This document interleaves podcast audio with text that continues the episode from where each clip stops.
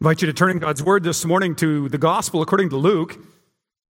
We're looking at Luke and also to 1 Peter later in the message. We come to the focal point of the hope of the Christian. What Paul calls the matters of first importance in Christ dying for our sins, being raised for our justification, giving us hope of bodily resurrection as he's been raised bodily. We've been working our way through Luke's gospel and have come to the narrative on the resurrection. That passage can be found in 884 in your Pew Bibles or your Bibles there in front of you, and then First Peter toward the back of your Bibles, page 1014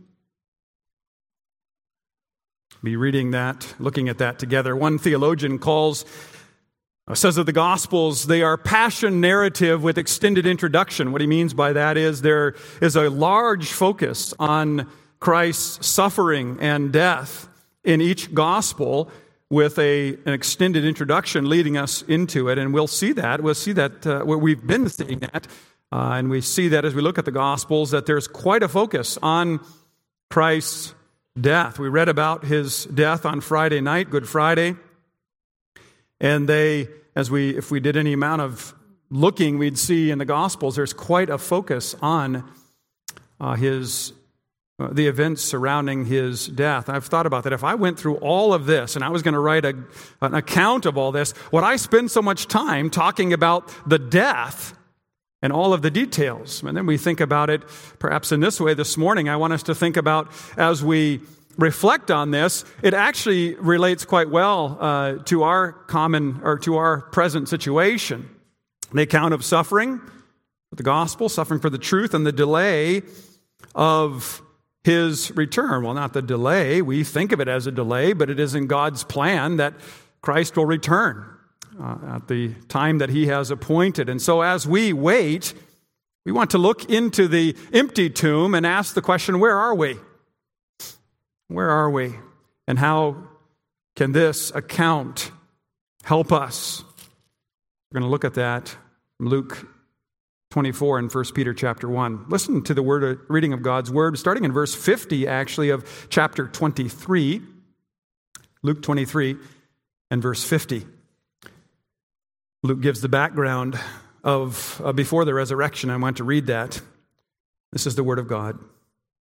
Now, there was a man named Joseph from the Jewish town of Arimathea. He was a member of the council, a good and righteous man who had not consented to the council's decision and action that is, to put Jesus to death. And he was looking for the kingdom of God.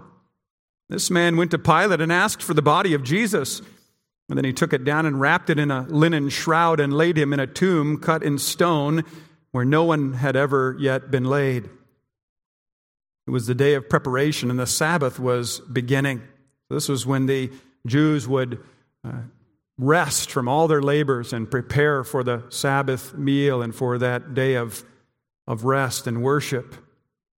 And the women who had come with him from Galilee followed and saw the tomb and how his body was laid. Then they returned and prepared spices and ointments. On the Sabbath, they rested according to the commandment. But on the first day of the week, at early dawn, they went to the tomb, taking the spices they had prepared, and they found the stone rolled away from the tomb. But when they went in, they did not find the body of the Lord Jesus. While they were perplexed about this, behold, two men stood by them in dazzling apparel. And as they were frightened and bowed their faces to the ground, the men said to them, Why do you seek the living among the dead? He is not here, but has risen. Remember how he told you while he was still in Galilee that the Son of Man must be delivered into the hands of sinful men and be crucified, and on the third day rise. And they remembered his words, and returning from, and returning from the tomb, they told all these things to the eleven and to all the rest. Now it was Mary Magdalene and Joanna, and Mary, the mother of James, and the other women with them who told these things to the apostles. But these words seemed to them an idle tale, and they did not believe them. But Peter rose and ran to the tomb. stooping and looking in, he saw the linen cloths by themselves, and he went home, marveling at what had happened. So far, the reading of God's own holy word. May it his blessing to the reading and proclamation of it this morning. Keep your Bibles open as we'll be looking at 1 Peter later on. We'll refer to this passage in some details. We're not going to look at all of the details surrounding his uh, this this uh, scene, as it were, this morning. But, dear friends, we're going to be asking the question: How did we get here? How did we get to the empty tomb? We've looked at Luke's gospel over many weeks, and the gospel has been outlined in a rather broad way, but I think helpful way when it says when the title has been given this: the work given to Jesus. God, Luke's gospel is all about the work that was given to Jesus. And then these broad points, again, not detailed, but giving us a broad stroke of the gospel. First, its beginning or inauguration, the work that Jesus came to do, chapters 1 through partway through chapter 4. Then, the middle of chapter 4 on into chapter 19, the second point, its progress or continuation. And then the middle of chapter 19 on to the end of the gospel, the climax or culmination of the work given to Jesus.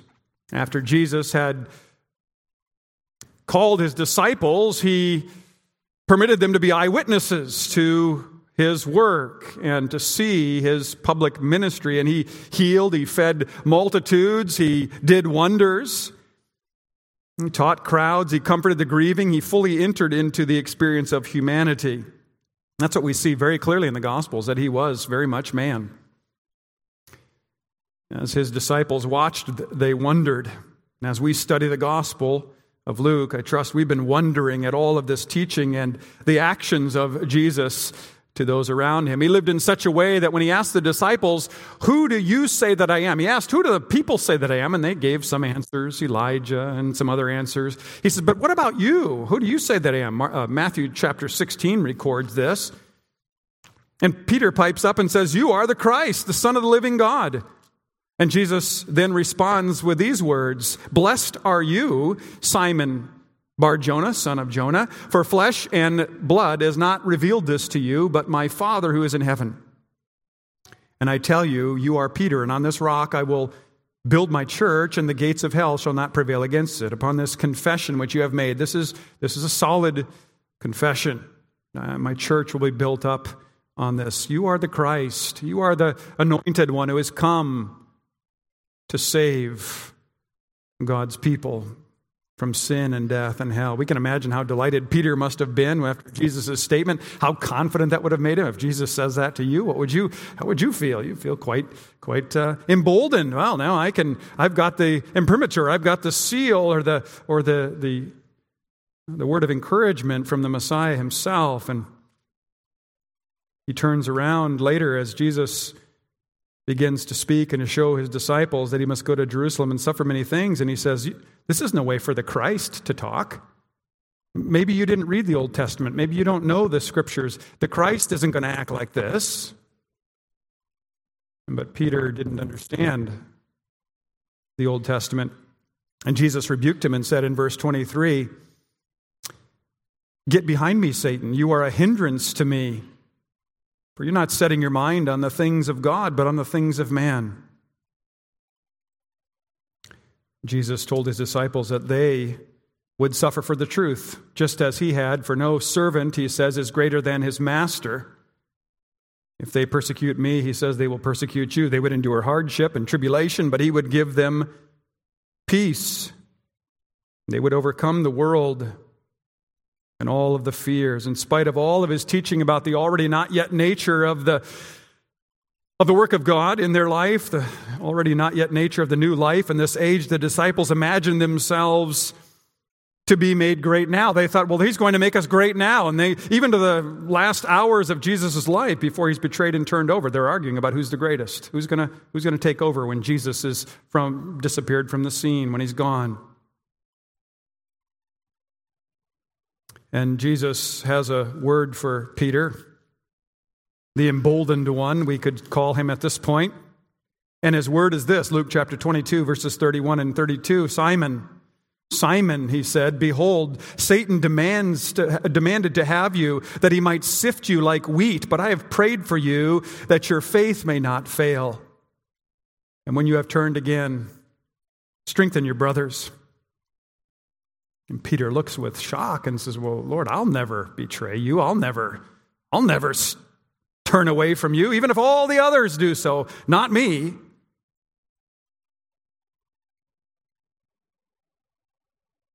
The people had been praising Jesus at the beginning of this week. They were all emboldened to a, to a certain degree. They were sure that this was the king that God had sent to settle the score, to, to bring out vengeance, to destroy the enemy of God's people, and to establish the throne of David forever. But as he entered the city of David, as we saw last week, he did so on a donkey. Not exactly a intimidating scene. He did not take up the sword. He seemed hesitant to do what needed to be done to take over the city. He wasn't talking about, well, how do we how do we lay a siege against the city? How are we going to do this? How is this going to work? He he doesn't do any of that. They're a bit confused, to say the least. Then he's betrayed by one of his own. Then Peter did, in fact, deny him three times. And the disciples fled. Then Jesus suffered and died alone. And the days were very dark. And then we come to this scene, to the tomb. Three days after Jesus has died, the women come to the tomb, hoping to anoint the body. They're met by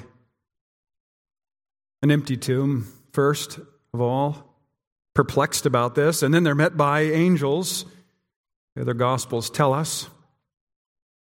And they remind them of what Jesus had said in Galilee that he was going to rise, and they remembered his words, verse 8, and they returned and told everyone the story, and nobody believed them. You say, boy, why record all those details? Really? Do we really need all that? Can't we just jump right to the empty tomb? Well, you know, he said some things and he had a rough life, but then he rose. And yet we have all of these details. How do we get to the empty tomb? Well, all of the suffering, all of the fulfillment of prophecy to show that man had nothing to do with the empty tomb. They did not expect this. They weren't looking for this. They didn't steal the body. They were shocked. They were perplexed. They were confused. Bring any other words you want of awe, of, of confusion. Something's going on here. Nobody dreamed this up.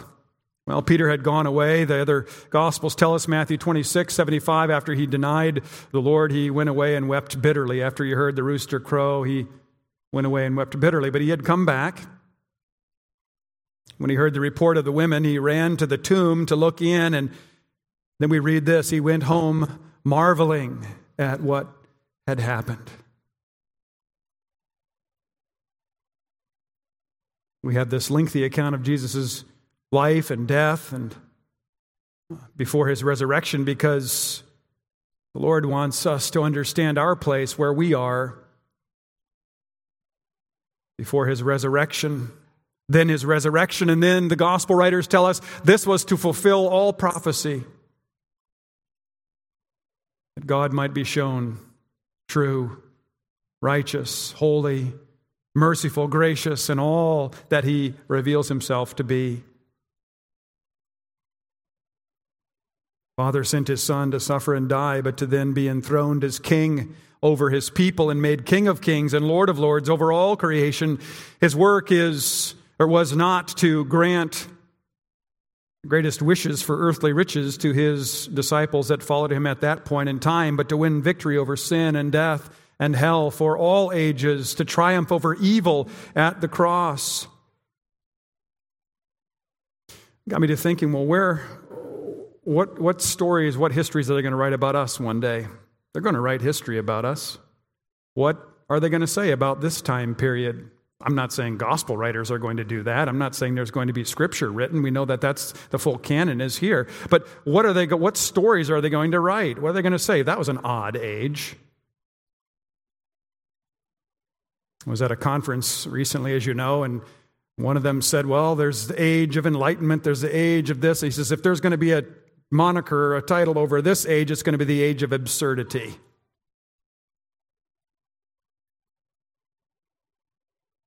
What are they going to write about us? Well, what will be the highlights? What will be the lowlights? We seem to be, we are in very difficult times as God's people, but this isn't the first time, brothers and sisters. Israel and Egypt, Israel and Babylon, the Jews in the days of Esther, the Jews under Roman occupation at the time of the coming of Christ. The Bible doesn't ignore these events. It doesn't present us some happy story and they lived happy ever after. They, they believed in Jesus and everything was roses from that point forward. The Bible doesn't ignore these events, it highlights them and points the reader to God and his work of deliverance. And we have to ask ourselves the question do we know where we are and do we understand our need of God? Or, as I said last week, are we just looking for the right ruler, just the right leader, and then we'll turn things around and we'll have heaven on earth? Is that really what we're waiting for? Are we waiting for some leader to rise, some earthly leader who will give us just what we want?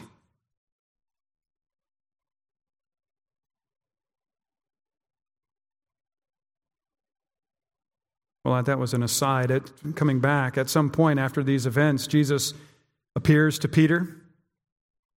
Short time after he commissions Peter to be a teacher of the people of God, Peter's been through adversity, personal involvement in his adversity, creating his own mess, as it were.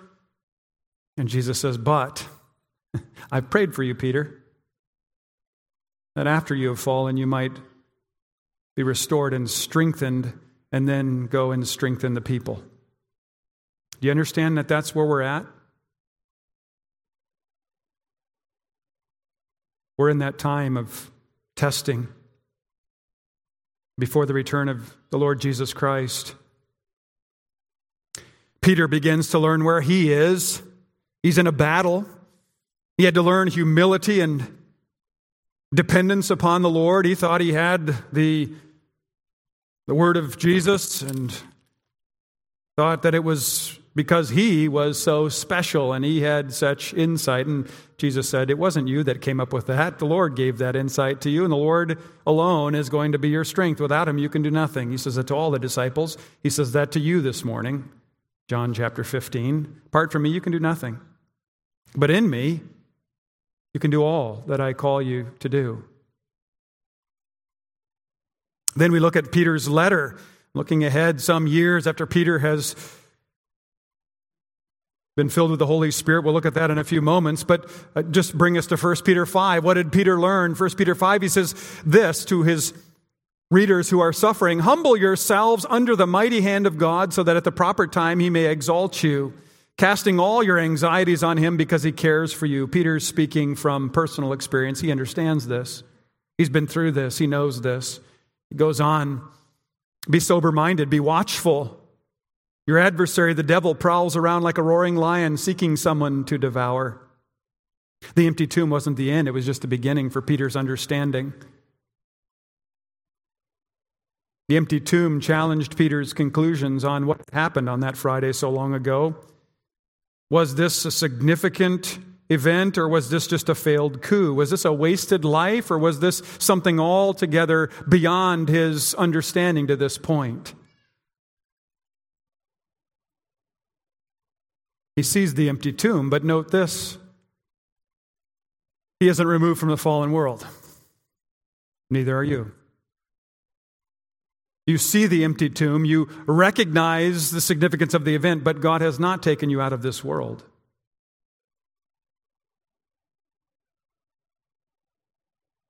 This event had cosmic effect, though the full effect of this event was yet future. Peter was transformed by Jesus' resurrection, and through the power of the Holy Spirit, as we see in Acts chapter 2, he saw the world differently. He saw his call more clearly. Acts chapter 2 tells us he proclaimed Jesus is raised from the dead by the will of God to save people from their sin. Again, in chapter 3, verse 15, they, the call to be a witness had a greater hold on him than the fear of suffering. That's where we need to see that we are. When the tomb is empty, that doesn't mean that Jesus has left us. Doesn't take us out of this world, but he promises to be with us. And he says, Be that witness in this world with this word. Peter was even imprisoned, but that did not silence him. Does the empty tomb change you? Does it change me? Do we glory in Christ? Do we see the world differently? Do we raise our children differently? Do we practice business differently? Do we do medicine differently? Do we do whatever task given to us to the glory of God. Understanding that we're not just wasting our time, just getting a paycheck, just, just kind of filling time, and then, then we, and we die. But that we're living, and the Lord is using us as witness in word and deed to those around us. Do we have different hopes and aspirations? Do we have different priorities? Do our values differ from the world? Where are we now? That same age where Peter and his fellow apostles were after Jesus' resurrection. Or in the age of the Spirit empowered to spread the gospel to a world deep in sin, a world that is moving toward Jesus' return when all of the promises will be finally and perfectly fulfilled. Peter's first letter is so fitting for us. Let's look at that together. 1 Peter chapter 1.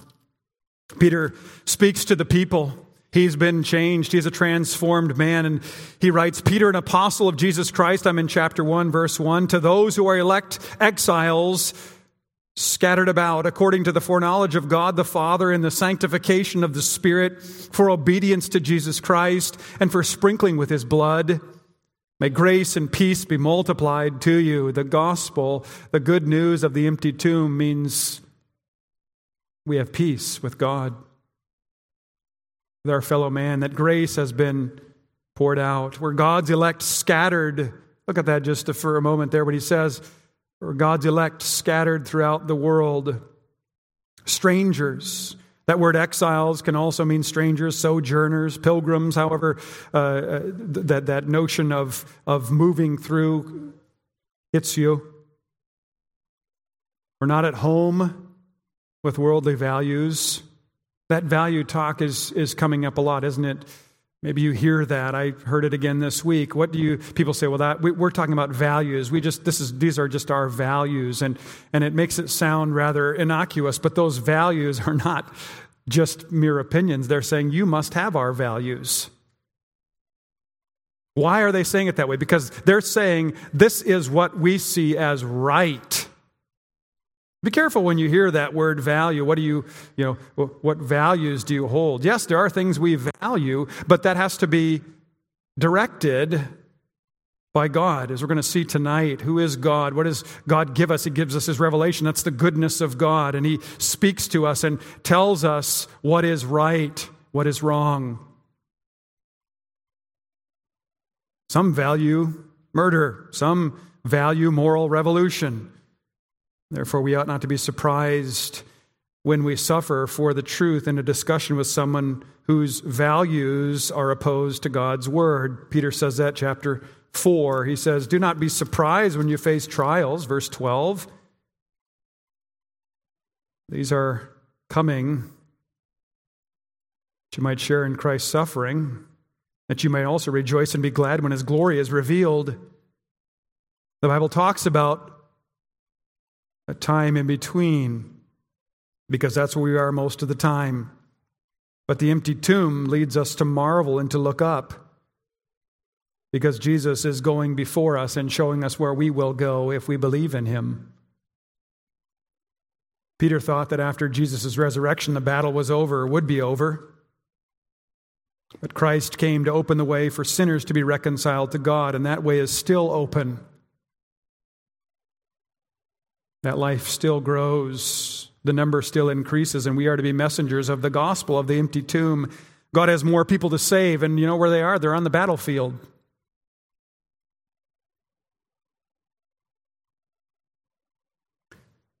But think about Peter's perspective, his how he's been transformed as you look at the along with me there in verses 3 and following. What does Peter say in his letter as to where we are now? Blessed be the God and Father of our Lord Jesus Christ. According to his great mercy, he has caused us to be born again to a living hope through the resurrection of Jesus Christ from the dead, to an inheritance that is imperishable, undefiled, and unfading, kept in heaven for you, who by God's power are being guarded through faith for a salvation ready to be revealed in the last time.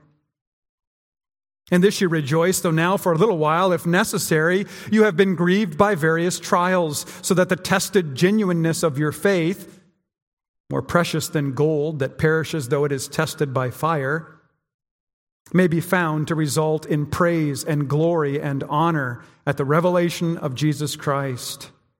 Though you have not seen him, he's talking to those beyond the time of Jesus' sojourn on earth, time on earth.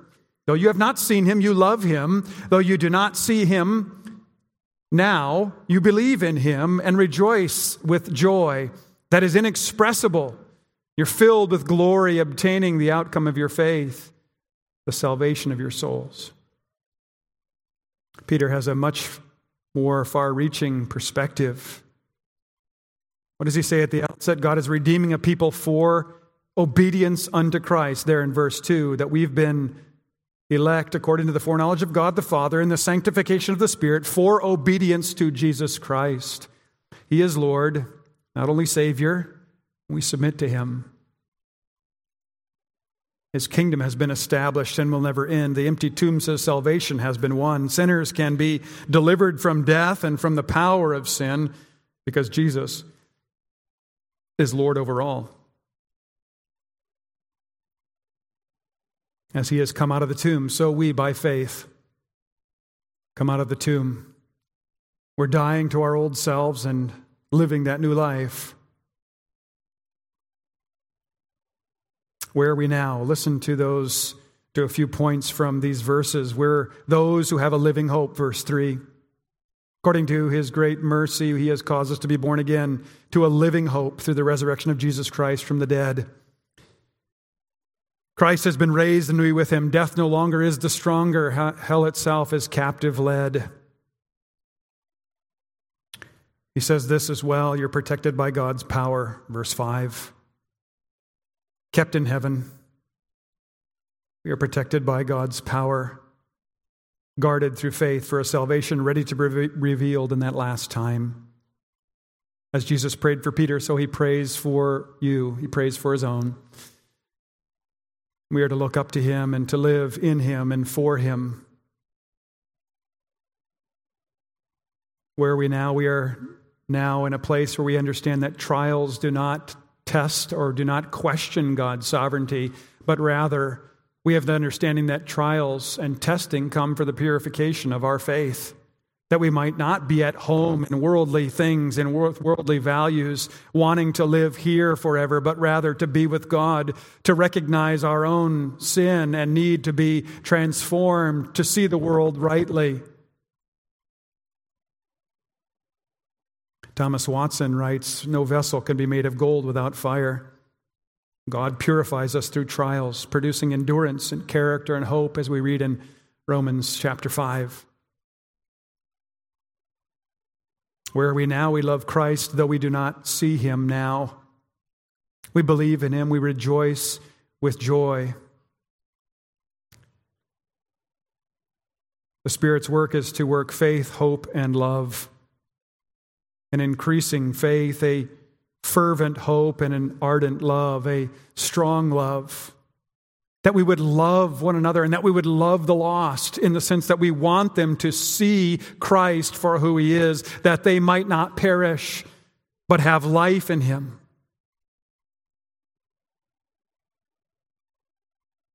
Where are we now? We're in a world, we're in the world, but not of it. Soldiers in the army of our Lord serving our commanding officer, as Paul says to, to Timothy act as those who obey the commanding officer.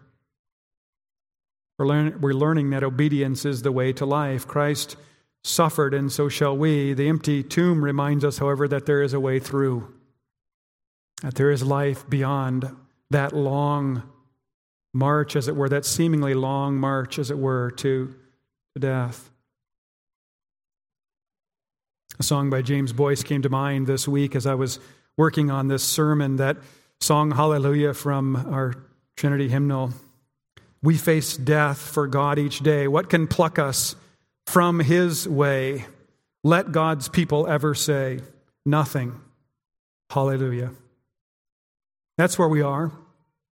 Those who are strong in the faith, though perhaps weak in the eyes of the world, strong, confident of the eternal glory before us, won by Christ, weak in our own estimation of ourselves.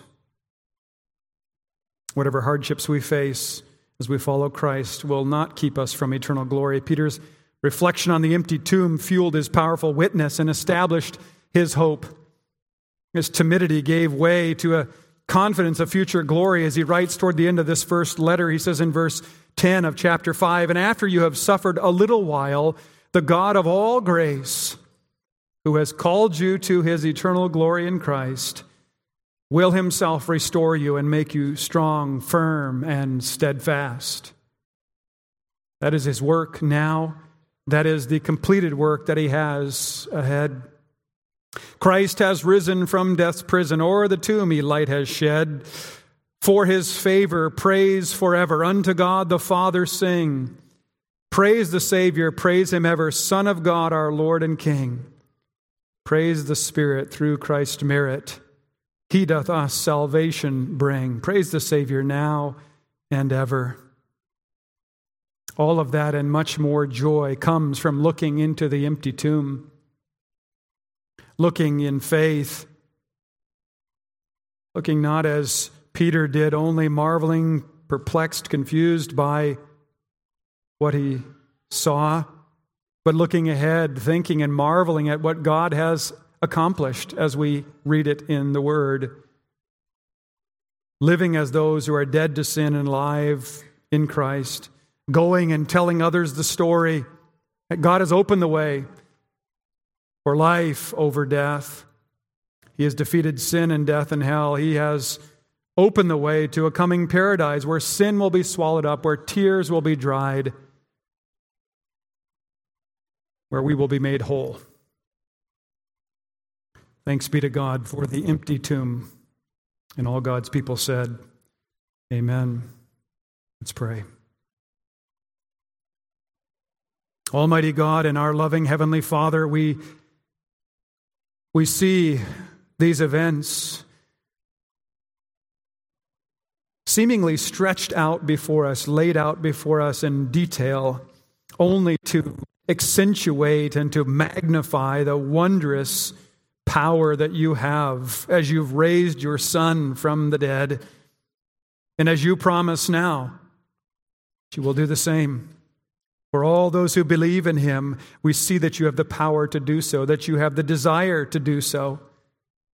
We rejoice, we delight, we glory, we have that living hope, we have that fervent